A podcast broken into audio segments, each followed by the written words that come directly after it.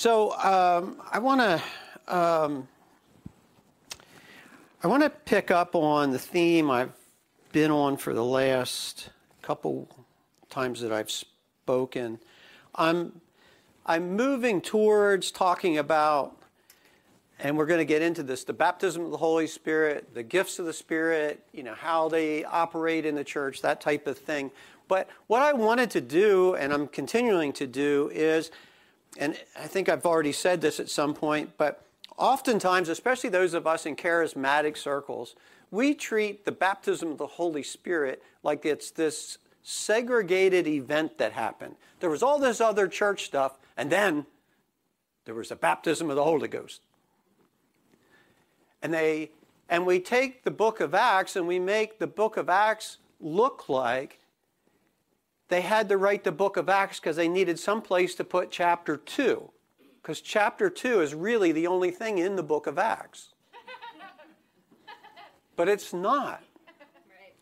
The baptism of the Holy Spirit is the continuum of the advancement of the kingdom of God that started through Christ coming incarnate, God incarnate, and then, of course, through the crucifixion and the resurrection and then the ascension, we, um, without jumping too far ahead in my notes, I'll come back to this, but we, the kingdom of God functions differently than the kingdoms of this world, right?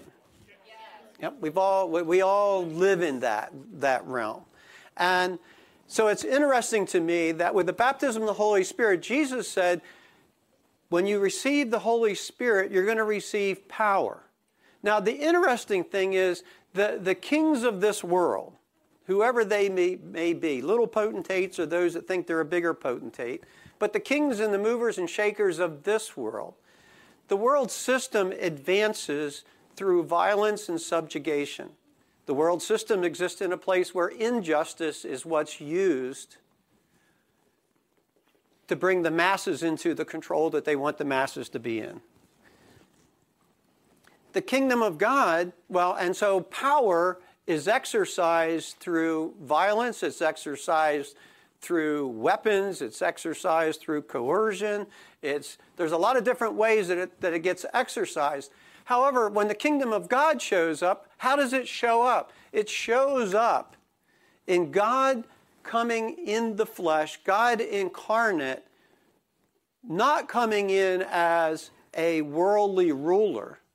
So, in, in, in, especially in biblical times, there's probably some that still think this way today, but in particular in biblical times, and even in antiqu- antiquity, when a, a ruler was either thought to have been God at birth, or more likely, they became a god through rule. And ultimately, when they had subjugated a group of people, that, that showed that they were godlike. That showed that they had this, this ability to use might and power to conquer. And gods conquer. That's what gods do. That's what the Greeks told us gods do. That's what the Romans celebrated gods do. That's what the, the uh, Assyrians celebrated. You go right back into antiquity all the time. I become deity through my ability to control and to subjugate. Yahweh shows up not in control and subjugation. Yahweh shows up in the form of a baby, being born in the normal way babies are born. And it's, it's kind of, I, I love the Christmas pictures that we see. Because, you know, like one minute, Mary is looking very pregnant on a donkey. Joseph's leading the donkey, refusing to get directions on where they're going. Mary suggesting he talk to somebody because I don't think we should have made the right hand turn there. And Joseph is like, I know where we're going. So they were having the normal conversations. And then the next minute, Mary is there. Jesus is born. He's got little golden rays coming out of the top of his head. Mary's got little golden rays coming out of the top of their head. Joseph is still lost trying to find the directions. I'm like, there was a birth. Jesus was born in the conventional way that human beings are born. And being born in that way, he was as vulnerable in the environment to which he was born into as all the rest of us when we were born. Because now, now Emmanuel has come, God with us, not God away from us, calling us to come under him, God coming to us saying, I'm going to bring redemption and I'm going to change the, the, the world system, but I'm not going to do it as just some conquering hero that somehow comes out of nowhere, rides into town, and shoots the bad guy. Instead, he's God incarnate. He's, and he's come. He's now taken on our, our frame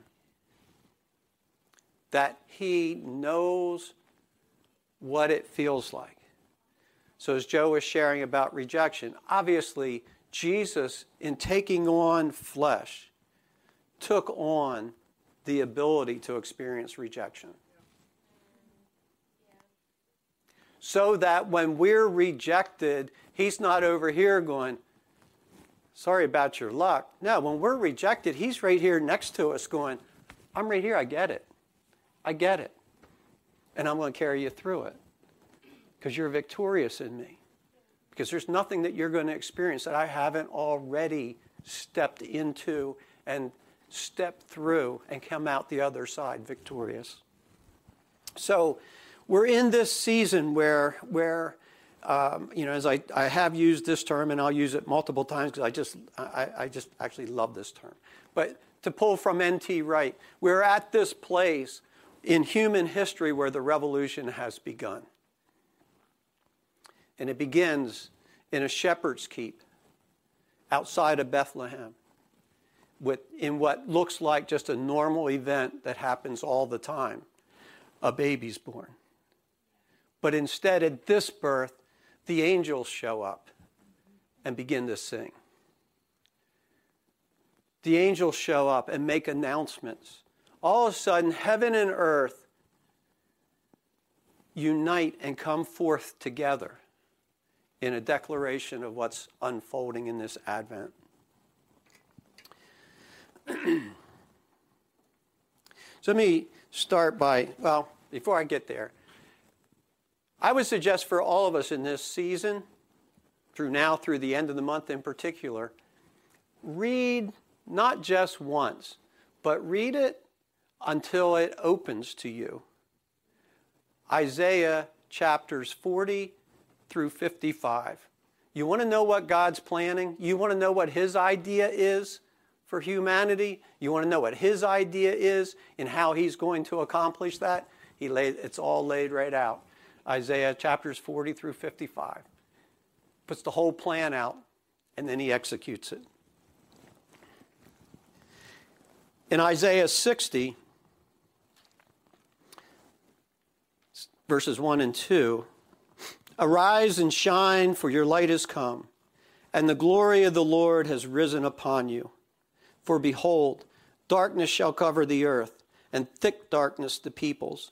But the Lord will arise upon you, and his glory will be seen upon you. This morning, kind of the, the theme I'm going to be running on is glory. Does anybody actually, you know, there's a lot of verses where, like here, the, the glory of the Lord is going to be upon you. Uh, we, other verses talk about us being his glory, talks about Jesus being his glory. Does anybody what is ha- ha- what happens when I become the glory?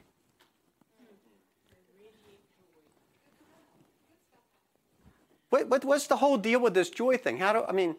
We we are all like, oh, we're the joy of the Lord, you know, and the joy of the Lord is our. Um, no, that's a whole different thing. It's a song. I never write that. Glory, glory, not joy, glory. I'm talking about glory. Glory and I would, and I'm not going to unfold all this today. It would take, it was just not in my, in my, where I'm going. But again, I would suggest that you do this. Just do a word study on glory through the scriptures.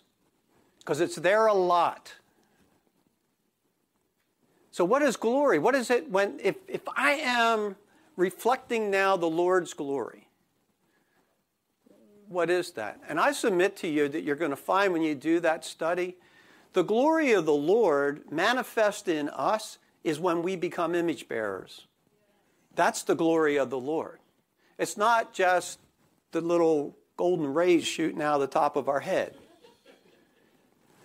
It's when I actually become an image bearer that when my life now is so wrapped into and, and expressed, uh, and Christ expressing himself through me, that I become the image bearer. That when I go somewhere, when I do something, I am expressing his image. I am taking the presence of God with me. I become that interface between heaven and earth on a continual basis, whatever I'm doing, however I'm doing it, whatever my vocation is.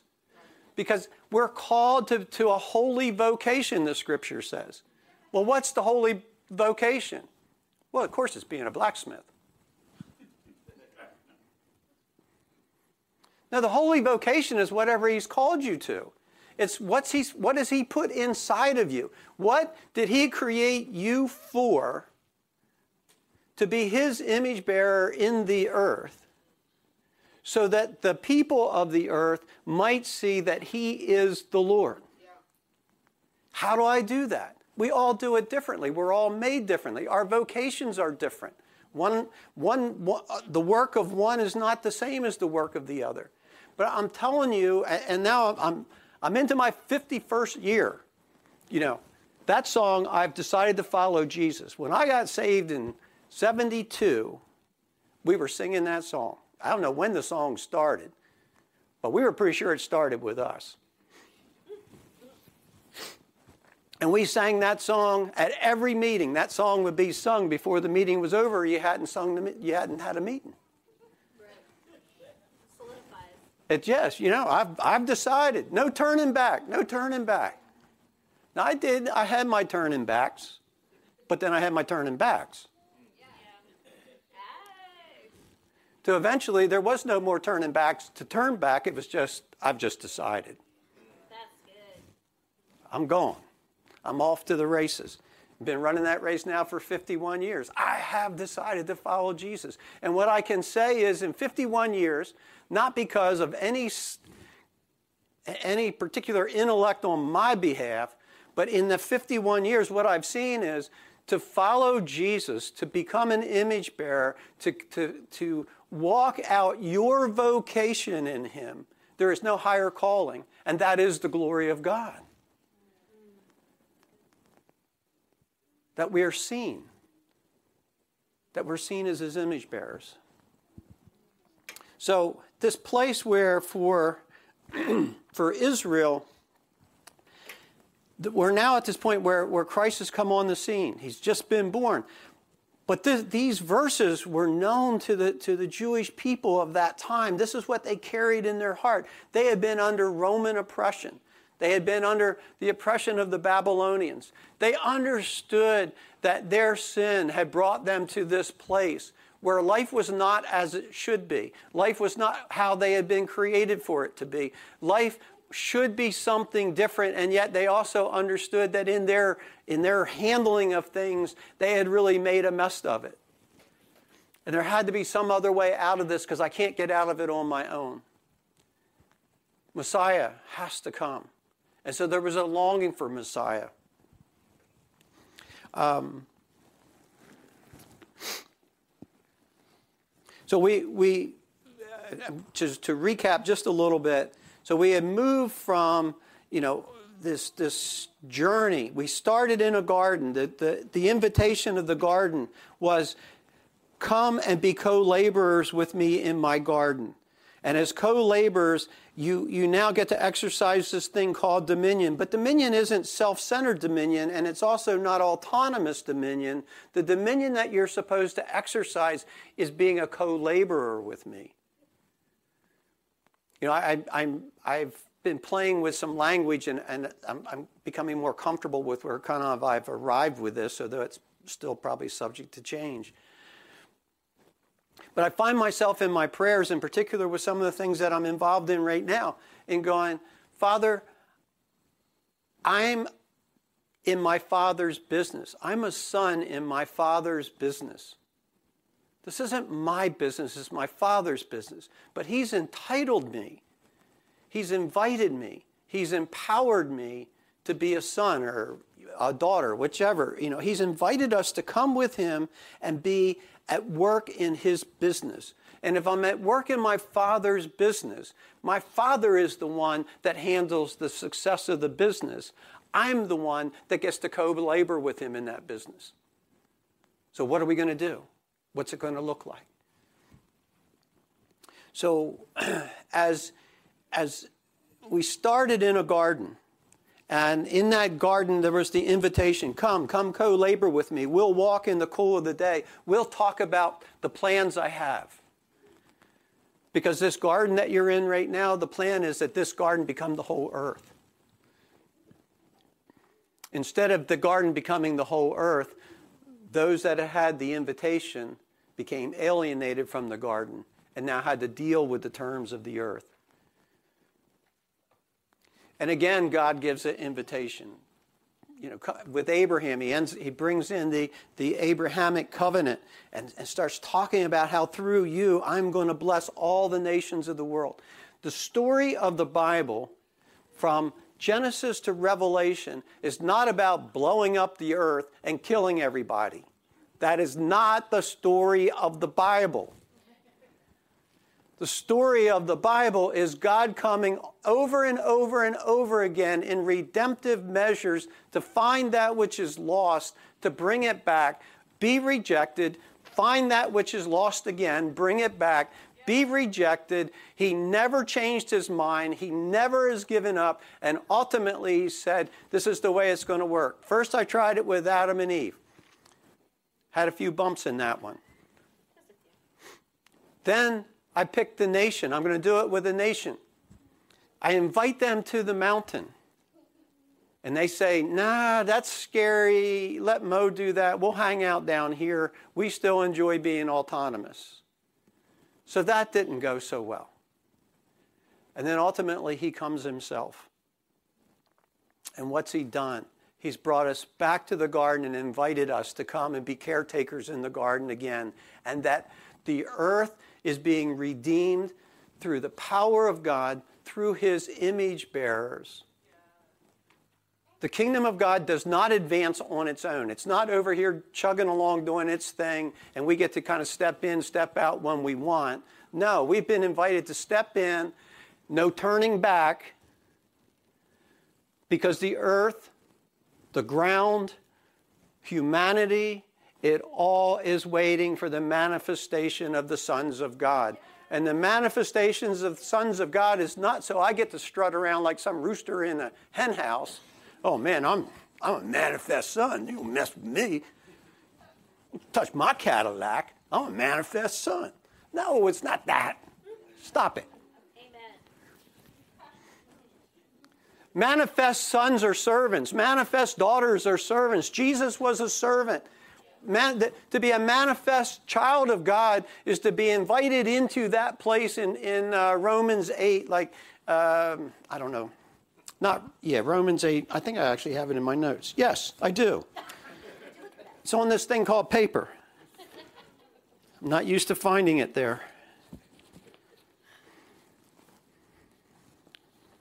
Right?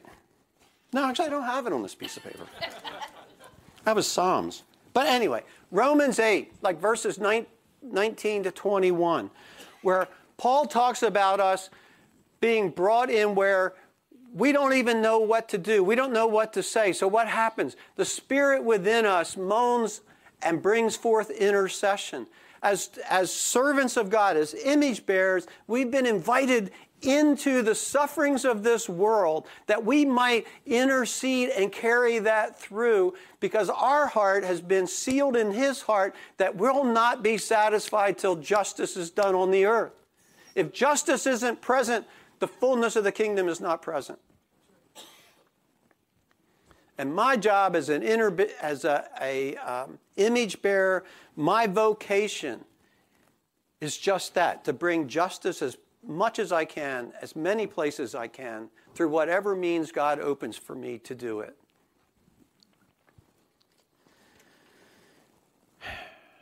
I think I've just left my notes. We like it though.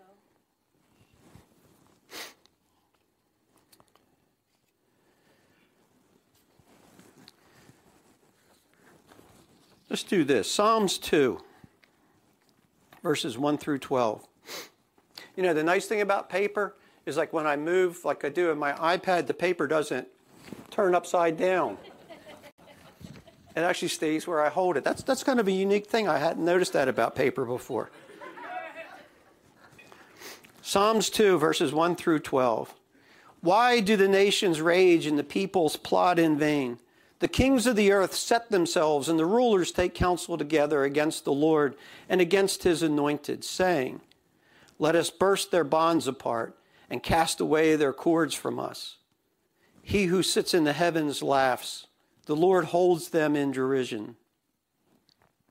Then he will speak to them in his wrath and terrify them in his fury, saying, As for me, I have set my king on Zion, my holy hill. I will tell of the decree, the Lord said to me. You are my son, today I have begotten you. Ask of me, and I will make the nations your heritage and the ends of the earth your possession. You shall break them with a rod of iron and dash them in pieces like a potter's vessel. Now, therefore, O kings, be wise, be warned, O rulers of the earth. Serve the Lord with fear and rejoice with trembling. Kiss the Son, S O N, lest he be angry and you perish in the way, for his wrath is quickly kindled. Blessed are all who take refuge in him. The kings of this earth the rulers of this earth, they can plot whatever they want, and they, they, they plot things, obviously, that are not in the heart of Yahweh. But the kingdom of God is being released, and the leaven is doing its work, and it is advancing on the earth. And we are in a season and in a time where we're seeing certain things being wrapped up. I'm not sure that I even know what that, what that means but it's just a deep sense that I carry that God is wrapping things up. Because at the, at the return of Christ, number one, this whole, if your, if your theology has been, you know, the kind of the whole rapture and, and destruction and all that kind of stuff, um, if that's been your theology, I'm not throwing stones. It once was my theology. Um, but what I will say, when you look at the scriptures, outside of how they've been written in somebody else's book, but if you just read the scriptures and let the scriptures define the scriptures, you're hard pressed to make that argument from the scriptures.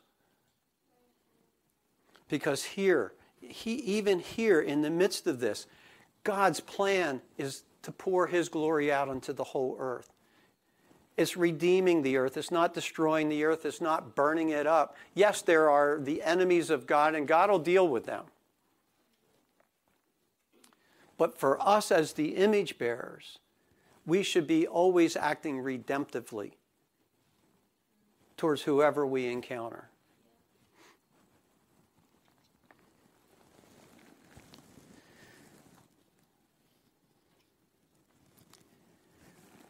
if the nations are Jesus' heritage and the ends of the earth are his possession, I'm not sure why once you get your heritage and your possession, you blow it up.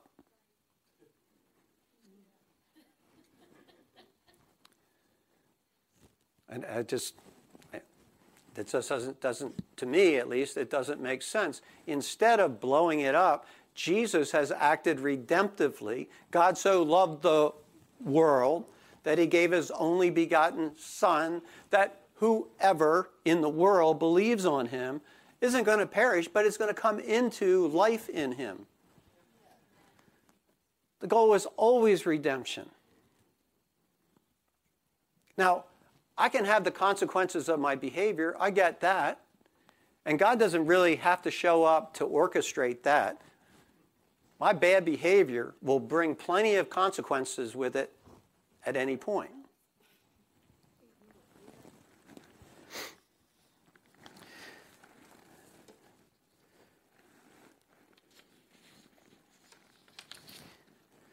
So, again, thinking about glory, when I look at your heavens, the work of your fingers, the moon and the stars, which have been set in place, what is man that you're mindful of him?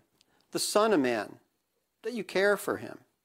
Yet you made him a little, a little lower than the Elohim and crowned him with glory and honor. You have given him dominion over the works of your hands. You have put all things under his feet all sheep and oxen, all the beasts of the field, and the birds of heaven, and the fish of the sea, and whatever passes along the paths of the sea. O Lord, our Lord, how majestic is your ways in all the earth. This place again of glory. We have been created just a little lower than the heavenly beings, than, than the Elohim of the unseen realm. But in that he has crowned us with glory. Well, what, what's the point of being crowned with glory again? Again, what, where, what does that look like? It looks like I'm an image bearer. And that's what the psalm is saying. I take the glory that's been given to me in Christ, and now I, I disperse it even as Paul says in Romans 8, I disperse it, I intercede, I stand in the gap. At, and, and there's times that that will require of me my life. There's times that, it, that that's not the experience. But regardless, it's just like, no, I've been called to be this image bearer. Uh, I was um, thinking yesterday, actually, it was out of a discussion that Nate and he, um, Heather Turnahan and I were having at their house. We, it, was, it was a fun discussion. We were getting into the, the, the deeper realms of time, space, you know, just a little light conversation on a Saturday afternoon. Actually, we were trying to figure out how much time is between my fingers. Right there, how much time? Anybody know? Tried to figure that out. I think we're close. I think we're close. I just think in our first calculation, we didn't call carry pi far enough out and it, and it left still a little bit of error, but we're working on that. But I, I, was struck by as we we're, we're, in this season and we're think, we're looking at what it what was it like to be a Jew uh, at the, the last years of a AD calendar and the beginning of a BC calendar. What what was it like to live in that time and and to be there, and then to be in this place where things started to happen that left no room to, to question the experience. I mean, you're just a shepherd. It's just another night with the sheep. And all of a sudden, there's angels. And they're declaring things. And as they declaring th- declare things, all of a sudden the heavens open up and the heavens begin to sing of the glory of God. I'm just telling you, folks, you can't leave that experience and go back to where you were 20 minutes before the angels showed up. You'll never get back there again. Your life has eternally been changed by this encounter. There's no turning back.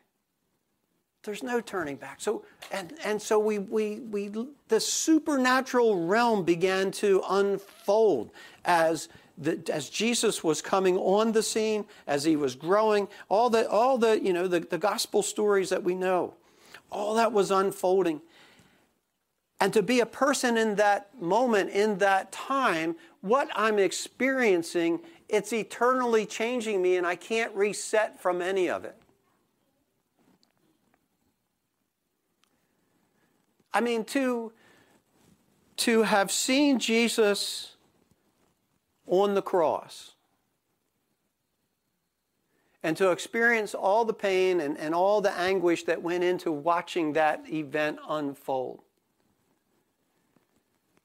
Preparing the body for the tomb, putting the body in the tomb, rolling the stone in front of the tomb, all the things that, that would go into any normal funeral of that day. only to three days later, there he is. This isn't some thoughts that we have. This isn't, oh, wishful thinking. No, this is literally the Messiah standing in front of me, raised from the dead, sitting on the beach, cooking fish, and saying, Come here, sit down and eat. He was the elder brother doing what should have been, what the nation of Israel should have done. He did as the elder brother. And at the same time, he now becomes a brother to us. And he invites us to come and eat. Not only that, and, and this, maybe I'm, I, I, I confess I'm branching a little bit off of Scripture here, and so you're, you're welcome to, to sort it out, but most of this is, is from the Scriptures. So Jesus, in his resurrected body, sat on the beach, started a fire, ate fish with the boys, talked to them about some things, appeared in a room, disappeared out of a room. Various things took place in that time between the resurrection and Pentecost. It says that at the resurrection, there were people that came out of the tombs, out of their tombs, and began to walk the streets this was kind of, we were joking about this yesterday. This was not the zombie apocalypse. These weren't like half decayed bodies walking around. These were people, and in their resurrected form, looked just like Jesus and function like Jesus in his resurrected form. Now, you know, we're also told in the scripture that when Christ returns, that what's, what's going to happen? First, those that have died in Christ will return with him. And then it says, those of us that are alive and remain until his return, we will be changed in a moment, in the twinkling of an eye. Changed to what? Changed to look like him. Yeah. And why is he coming back? To complete the work of redeeming the earth. There's a time and a season at Jesus' return when us, whether I have died and gone on to glory or I'm here when he shows up, makes no difference. We're all getting resurrected bodies. And in those resurrected bodies, Jesus is coming back to the earth. It's not us, I'll fly away. It's Him coming down. The goal has always been heaven and earth together. Jesus, everything that the scriptures are pointing to is pointing to what's going to happen in the earth. If you look at the end of Revelations, chapters 20, 21, the New Jerusalem comes down. There's still kings on the earth that are bringing their glory into the, into the New Jerusalem, and there's still people that are not yet clean outside of the New Jerusalem that can't yet enter in because they're unclean. And then, now this is, this is where I, I, I, don't think I can fully substantiate, substantiate this from Scripture, so you can do what you want with it. But in my, in my, in my musings about what that looks like, can you imagine the earth, however many billion people will be on the earth at that time? The believers are changed. We didn't leave, the airplanes didn't crash, the elevators didn't stop working, cars didn't run into each other on the interstate. We didn't leave, we were changed. Now, you're a non believer. You're sitting in the office with Clarence. Clarence is sitting there working at his desk, you're working at your desk. All of a sudden, you turn around and you look at Clarence, and it's a different Clarence. In a moment, in a twinkling of an eye, he's been changed. He's now a resurrected body. I might have some questions for Clarence. that might actually prick my heart about my own place. Because now the testimony of Clarence is even more powerful than Clarence's testimony today. Because now it's the testimony of one that's resurrected, that's changed. Because God's plan is for the whole world to be converted.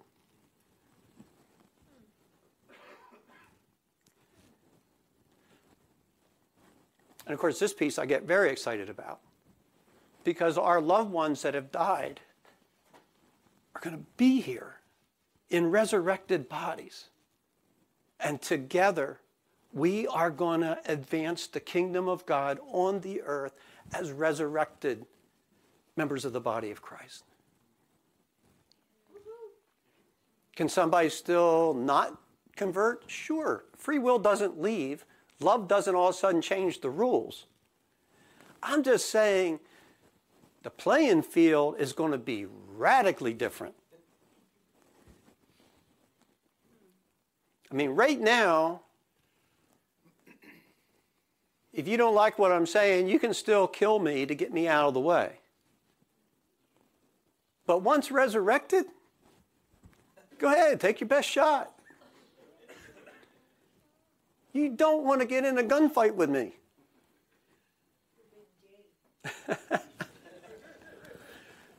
There's, man, I, I don't know. I just, I, I am, I, I am, I find myself more and more thrilled with the vocation of God that He's given to each of us, in particular for me, because this is my vocation. I'm thrilled at that. And what, what would it look like? And again, I, this, this piece, I, I, I don't feel I can substantiate it necessarily scripturally, but is it possible, at least, that the vocations that we have now on the earth, now I'm not talking about the stuff that vocations that we just, you know, it's just a job, I'm, I'm, I'm going somewhere, but this just pays the bills for today. I'm not talking about that kind of stuff. I'm talking about the vocations when we are when we know what we're called to do and we do it. Each of us are called to different things. But to do what you know you've been called to do is how life is rewarding. What if that isn't just for when I'm alive now? If we're coming back to the earth, what if there's things on the earth that I'm just going to pick up and keep doing that I was doing before Christ returned. And now I pick it up and I go further because the earth still needs the vocation that I carry. I, I don't know. I don't know. That, that's, that's, just, that's just musings on my behalf, but I can tell you what, I can enjoy spending time there in the office.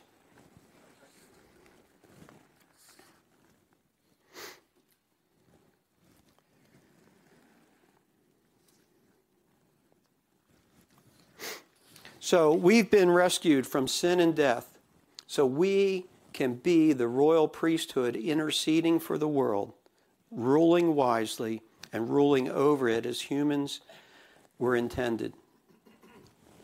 I'm, I'm not a disciple of Plato where I believe that the world is corrupt and dark and the only way is to get out of it. I'm also not an Epicurean that believes everything is self centered in me and all I have to do is fully actuate, and then I become, you know, my, my own little God. I'm not that either. What I am is one that's realized that in following Jesus, He now dwells in me, and He's made me a temple. He's made me the dwelling place of His Holy Spirit. He's empowered me to live my life in the vocation to which I've been called. He's empowered you to live your life to the vocation that you've been called. And if you're sitting here this morning going, I'm not sure, I'm not sure what my vocation is. No problem. I, probably when I was most of y'all's ages, I didn't know either. Sometimes we catch it early. But I think a lot of times the wisdom of our vocation comes over time and age.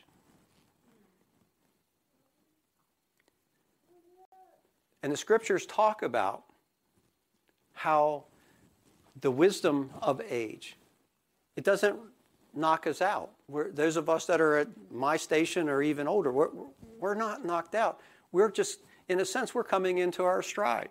There's a bunch of Caleb's in this room. In our, in our later years, we'll still take mountains. Because it's the vocation I'm called to. And as I think, Diane, you said it earlier, but I, I, the joy of the Lord is my strength. When I find myself just invigorated by being in relationship with Him, by being, you know, the, the, just the joy of having this relationship with Jesus, it becomes my strength. I don't know. I think Linda and I are actually somehow in the aging process. I think we started the reverse.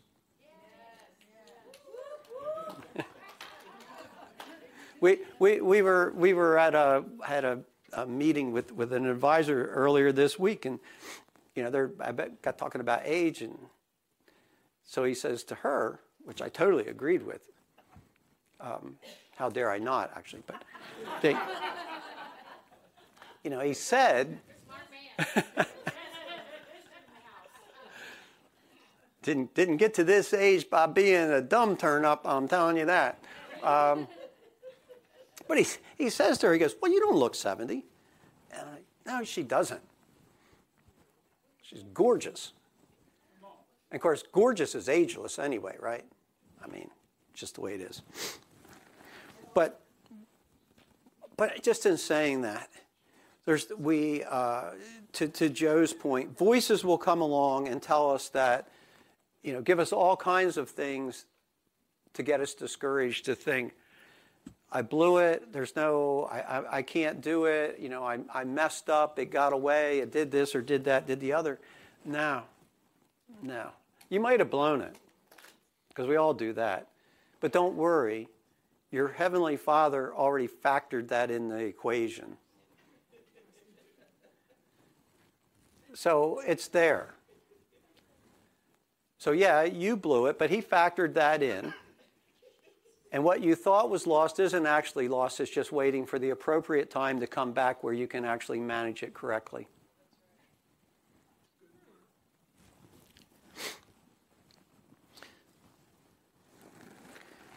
So I, I have a, a video that I want us to watch in just a moment. But let me let me read this, and then whoever's in the sound booth, when uh, when I finish this, just go ahead and and play that video. And during this video, you're welcome to um, stand up or do whatever you want to do.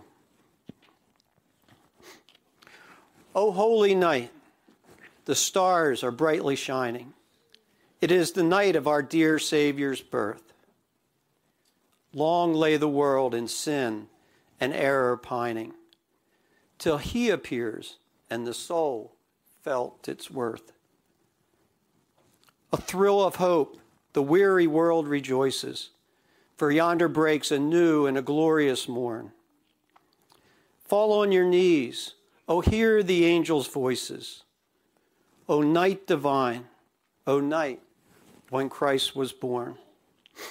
O night, O holy night, O night divine. Led by the light of faith serenely beaming, with glowing hearts by his cradle we stand. So, led by light of a star sweetly gleaming, here come the wise men from Orient land. The King of Kings lay thus in lowly manger, in all our trials born be our friend. He knows our need. To our weakness, he is no stranger. Behold your King. Behold him lowly bend. Behold your king. Behold him, lowly bend. Truly, he has taught us to love one another. His law is love, and his gospel is peace. And that's not the end of the song, but that that's all that's on my paper. So let's um, let's just enjoy this.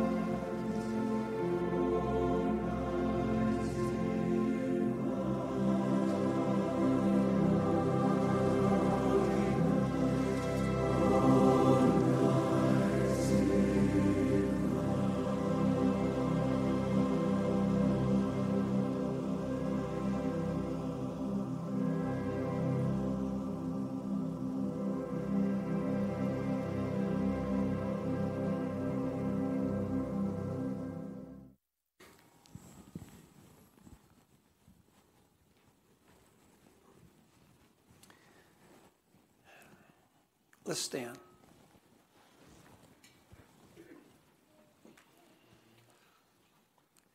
Lord Jesus, we stand before you as your image bearers. You have created us in your image. You have invited us to come and to walk with you. You have filled us with the Holy Spirit. You have given each of us divine vocations to reflect your glory on the earth. Lord, I pray for each one of us this morning as we go through this season and beyond.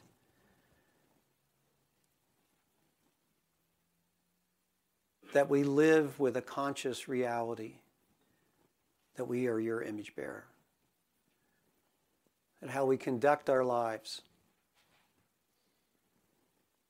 we do it with that in mind. Lord, that you have sent each of us into the world to bring redemptive quality until all the earth is filled with your glory. Thank you for the calling. Thank you for this vocation. And in this coming, as we celebrate your coming, that the revolution has begun and you are setting things right and you will continue to set them right. And we do look for the day when you once again step foot upon the earth and bring the fullness of this kingdom to all the nations of the world. Lord, we pray for peace. We pray for those, those places where uh, peace is not being seen, not being experienced.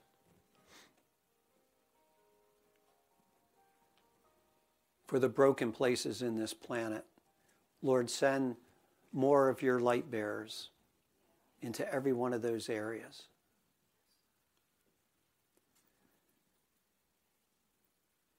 that justice and righteousness shall reign upon the earth. In Jesus' name, for your glory. Your kingdom come, your will be done on the earth as it is in heaven. Amen.